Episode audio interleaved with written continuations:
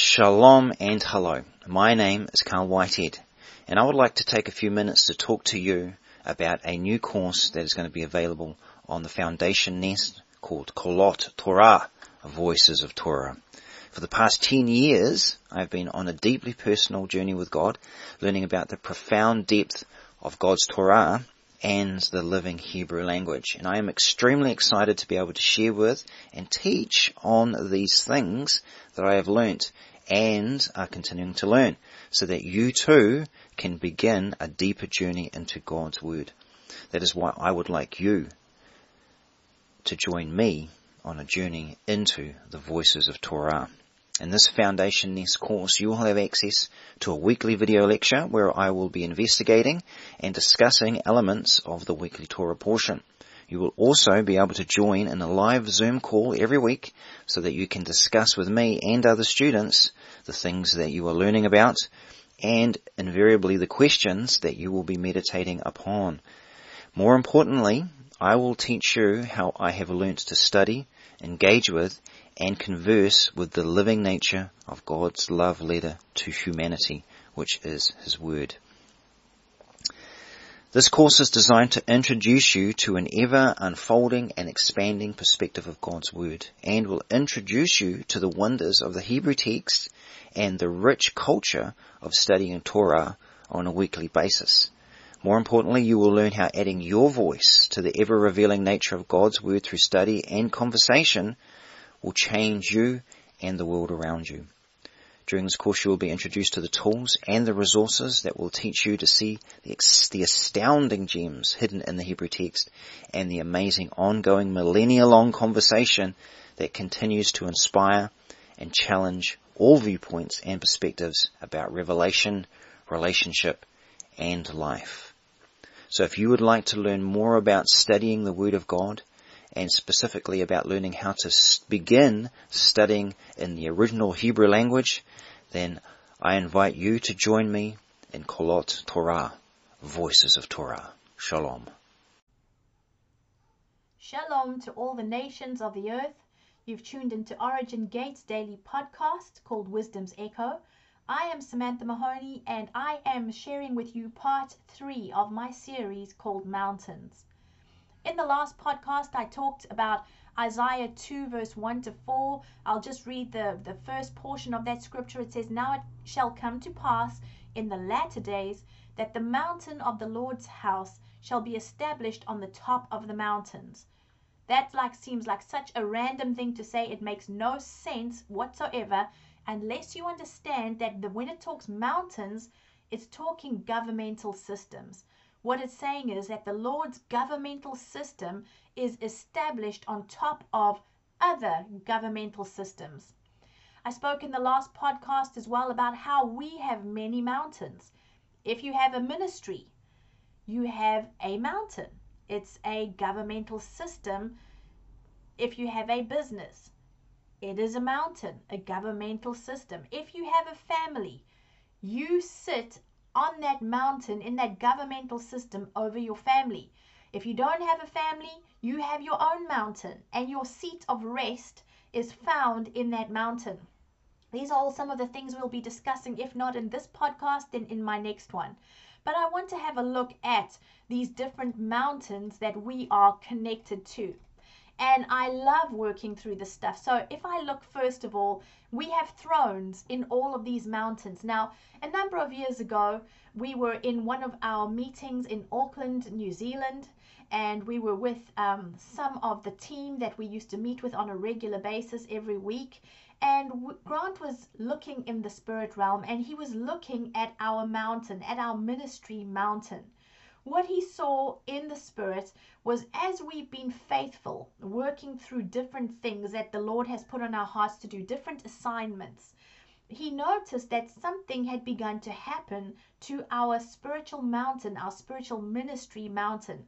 He just saw a boom in the realm of the Spirit, and it was like that mountain had exploded. What was left behind was a bigger mountain because as you take ground in the realm of the spirit, your sphere of influence grows, your authority grows, um, you personally grow as well.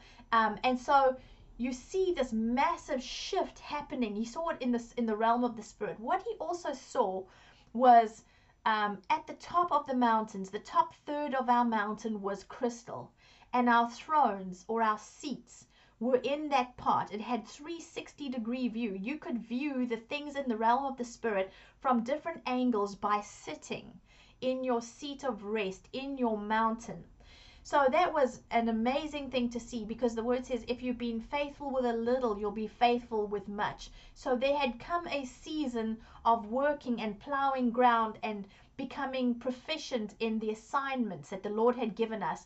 But there comes a time, and this is just a thing of life, we see it, there has to be growth. You have to you have to keep moving. If you stop moving, you die. And so when you move, just like a child outgrows its kiddie's clothes and they need bigger clothes, this is pretty much what happens to your mountain. So it doesn't just stay the same, it grows as your influence grows. But let me talk about our personal mountains right now. How do I sit in my seat of rest and how do I govern over my personal stuff? Well, you know how we always just want to go out into the universe and we want to um, we want to go and create galaxies and we want to visit the courts of the angels and we want to we want to do all the stuff. Well i have some uh, bad news for you because there is a protocol in the word. It says be my witnesses in jerusalem judea samaria and to the uttermost parts of the earth. So let me just say this. If i was to walk into your cupboard or your kitchen pantry or whatever it is what state am I going to find that in? Because if you can't take care of that which is your Jerusalem, i.e., yourself, how are you going to govern the things out there in the galaxy and the cosmos and in all of these different courts that I know nothing about? I stay in my, la- my lane, I do what I'm called to, so I don't know how all of that stuff operates. But here's the thing I find with with human beings. You'll hear of someone's experience, and next week you in the same experience but you don't know how to govern yourself first. You don't know how to govern everything that sits in your mountain. When it says, Be my witnesses in Jerusalem, that's you. That's you. That's everything that pertains to your life, your junk. You know, we all have junk that we have to deal with. Your scroll, um, it's all of the dealing with all the gateways in your spirit, soul, and body. It's your identity. Who are you? Do you even know who you are? Do you even know how to operate as a son? Uh, it's about your intimacy. Do you have that intimacy and that relationship with Yahweh? Are you growing in the things that He's given you? That's your Jerusalem. When we talk Judea, then that's next. What about your family? Um, then what about your community? What about your workplace? This is how your sphere is growing Jerusalem, Judea, Samaria. What about your nation? What about the nations of the earth? Are you having influence in there before you want to go out? Because that's the last thing to the uttermost parts of the earth. We have to get our own stuff in order before we can do that. So, how do we deal with our junk? You know, where there's addictions, this, this is not a judgmental thing at all. We all have it, okay? But let's just call a spade a spade. We all have junk in our lives that needs fixing up? Are we doing it? Are you learning how to govern over your own stuff first? Or are you still running to the prophet for a word? Are you still running to the guy that heals to, be, to get healing? Start dealing with your stuff, and all of this is going to come into order. Um, you know, the word talks about in Proverbs 26, verse 2, it says, like a fluttering sparrow, so a curse without a cause cannot alight if there's a curse, there's a, there's a legitimate reason why it's allowed to be there. A curse cannot land if there's no trading platform, if there's if there's nothing that's been built for it to land on, because that's what the word has just said. It can't, you know, it can't land without a cause.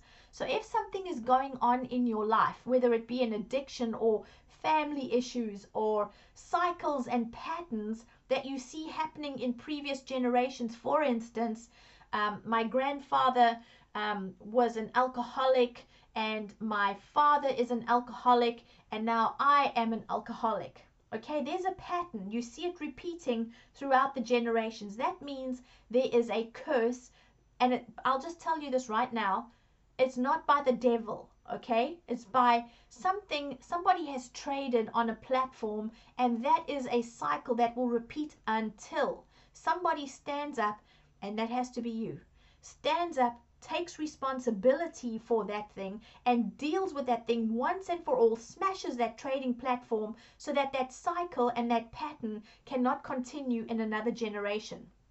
You can do that by what you're willing to take responsibility for today. So that's dealing with your junk. There, oh my goodness, there are so many resources out there on dealing with your junk. If if you're interested, write to me, okay? And I'm gonna I'm gonna show you where to get some of these resources. My email address is sam at thefoundationnest.com sam at thefoundationnest.com.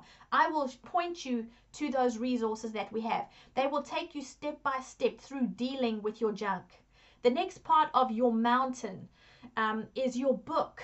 Do you know what your book says? Your scroll that was written for you before the foundation of this earth. Do you know if you're living in it? If the word says he gives us the desires of our heart, he's not talking about that Lamborghini that you've always wanted, and so he's going to give you that, or your mansion, or whatever it is. That's not what it's talking about. When you align with your scroll and you say, Lord, I'm here to do your will, what is it that you want me to do on the earth? How can I bring heaven's plan and blueprint into the earth to change it? When you agree with that and you say, Lord, just like Jeremiah did, here, Lord, here I am, send me. What he can do then is he puts the desires, he gives you the desires of your heart. He puts them there based on what's written in your book. Why? Because it's important for you to fulfill what's written in your book. But how are you going to know what's in your book if you don't have a desire for it? So that's what he does. He gives you those desires of your heart in agreement with your book. How many of us can actually say, I believe that I'm living out my scroll? I believe that I am doing what I was designed to do. You know, there's a scripture in the word that says, um, when when they stood before the Lord, and He says, "Depart from me, I never knew you." Oh my gosh, that would be the most dreadful thing to ever hear come out of the Lord's lips to me. Depart from me, I never knew you. What does that even mean? That Hebrew word is yada, which is the same knew like Adam knew Eve. It produces offspring. So when we go and we do our own thing because we don't know what's written in our scroll, we don't have the DNA of the Father, of his desires, of what his will was that he wrote in the book. We haven't accomplished it, and what we've produced is an illegitimate offspring. It does not have God's DNA in it, which is why he says, Depart from me, I never knew you. That which you produced is your own is your own stuff. That is not what I birthed or what I wanted to birth through you in the earth. So it's really important that we know what our book says, that we're in agreement with our book, that we're fulfilling it. This is how you start to sit in your personal mountain and govern. We've got to start to get to grips with this. What about the spirit, the soul, and the body gateways? You know that they are interconnected. In your body, you have five senses what you see, what you hear, you smell, taste, and touch. Everything that you do with those five gateways filters in and corrupts or brings growth to your soul. What do I mean by that? If you're watching junk on TV, or you are engaging pornographic sites or wh- whatever it is, you're listening to gossip, okay? Stuff is coming through those gateways of your five senses and they are corrupting things in your soul. What does that mean? Well, what has come into your eye gateway now corrupts your imagination, which sits in your soul. Now, when you are engaging the things of the kingdom, eh, you will start to see corrupted stuff in the kingdom, such as um, the highest form of worship is sex with angels. Okay, all right. So you might have an experience in the spirit realm or through your imagination, and you think that that's God. But because your eye gateway has been corrupted with that pornography, your imagination is defiled, and you think something that is corrupt in the spirit realm is actually God when it's not. So, yes, we have to work on getting our gateways, and this is part of dealing with our junk. We have to start working on getting that back in order so that what flows into our senses affects our soul and our spirit um, purely and correctly. Uh, what you hear when you start to believe lies or gossip, it's going to affect stuff in your self esteem, your emotions, which is connected to your soul. This all affects your spirit gateway, which now is your relationship with God. You know, and so we have this twisted version of what God is and how He operates based on our own experiences. So, sitting in your personal mountain is you dealing with that. Your identity. We don't have a cooking clue who we are. You know, if we are being transformed into the image of Christ, oh my goodness, we have no idea. We don't even know who He is. That's why we don't know who I am. So it's a journey of growth, discovering who you are, what your identity is, because I'll tell you this right now. When you start to operate in a identity of your Father and Yeshua, you are not going to act the way that you do. You're not going to be fearful about the things that you are because you know who you are. Intimacy, I mentioned that at the beginning as well. Sitting and governing in your personal mountain, you are responsible for your growth. It's not to the pastor to preach a good message and to teach you something. You have to go up that mountain yourself, Mount Zion, that spiritual mountain that you've been called to, because it said in Hebrews 12 22, we have come to Mount Zion. You have access to that in that spiritual realm. Start to learn how to ascend into the realm of the spirit so that we can do what Jesus said I only do what I see my Father doing. We will start to act when we know how to access his realm, how we do when we develop that intimacy because that's actually all it comes down to relationship. Nothing else matters. Not what you do, what assignments you call to, intimacy with the Father is the thing that matters the most.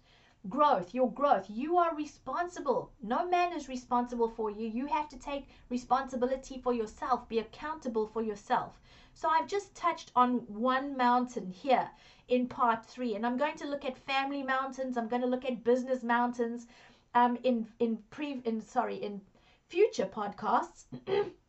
But I think that's pretty much all what we have time for today. So I bless you today. Go and sit in your mountains. Don't forget to write to me if you want me to share where to get some of those resources for dealing with your junk. Um, you will have to pay for it because I think it's a 12 part series, um, but it is definitely affordable. I can point you in that direction. Um, I know Ian has some brilliant stuff, Moed Ministries has some brilliant stuff. And so I bless you and um, wish you an awesome day. Shalom.